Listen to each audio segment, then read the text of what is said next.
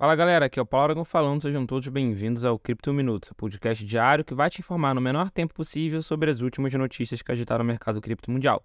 Para começar o Cripto Minuto de hoje, a gente vai falar sobre a Binance, que é a maior exchange de criptomoedas do mundo.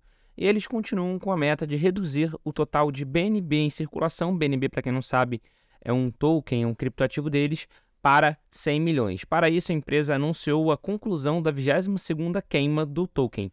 De acordo com o comunicado da Binance, a queima mais recente retirou de circulação 2,064 milhões de BNB. Com base no valor deste instante da BNB, a queima corresponde a cerca de 3,1 bilhões de reais. Esta não foi a maior queima em valor monetário, mas ela também estabeleceu um recorde. Afinal, trata-se da maior queima em quantidade desde a 14ª queima de BNB. No entanto, a queima atual destruiu quase o mesmo valor do procedimento ocorrido em outubro do ano passado. Não foi a maior em valor monetário, mas foi próxima a isso no valor total.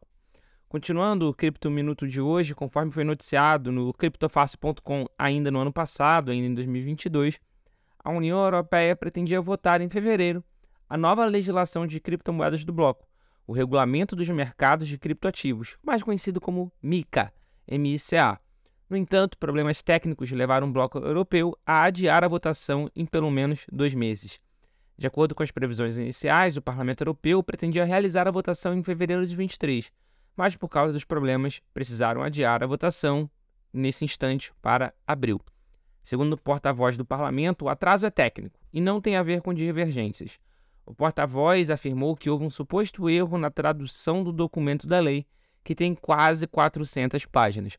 A tradução é feita em todos os 24 idiomas oficiais do bloco, o que aumenta a possibilidade de erros e, naturalmente, aumenta o tempo necessário.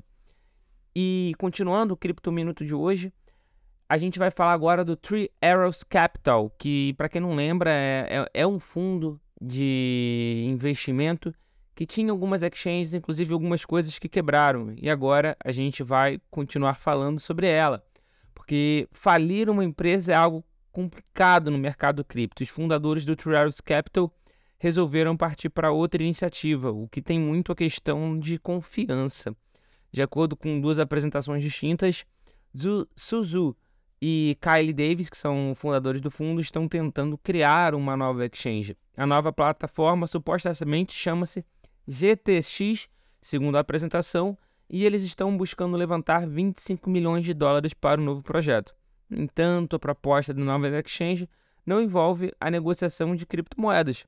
Ao invés disso, a GTX se concentrará na negociação dos pedidos de falência apresentados por empresas de cripto, claro, como a MitGox, Celsius, BlockFi e o mais recente caso da FTX. Em outras palavras, a plataforma pretende atuar como um intermediador de falências. A gente ainda não sabe como exatamente o que eles querem fazer nesse projeto, mas vale a pena acompanhar, porque de fato a Three Arrows Capital tem muito dinheiro, a 3AC tem muito dinheiro, e tudo que eles costumam investir, pelo menos durante um tempo, costuma dar certo.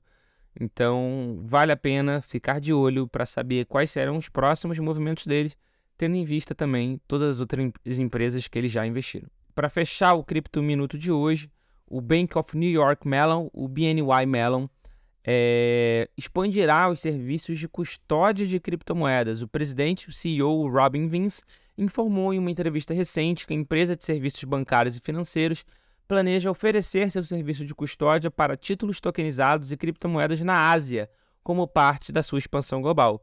Conforme destacou Vince, o portal asiático Nikkei, o negócio com criptomoedas é uma nova área de crescimento para o banco que é considerado o mais antigo dos Estados Unidos, tendo seu precursor estabelecido em 1784.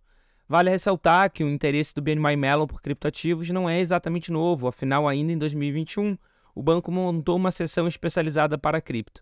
Em outubro do ano passado, conforme foi noticiado, como por exemplo pelo CryptoFácil.com, o BNY Mellon lançou um serviço de custódia de criptomoedas para seus clientes.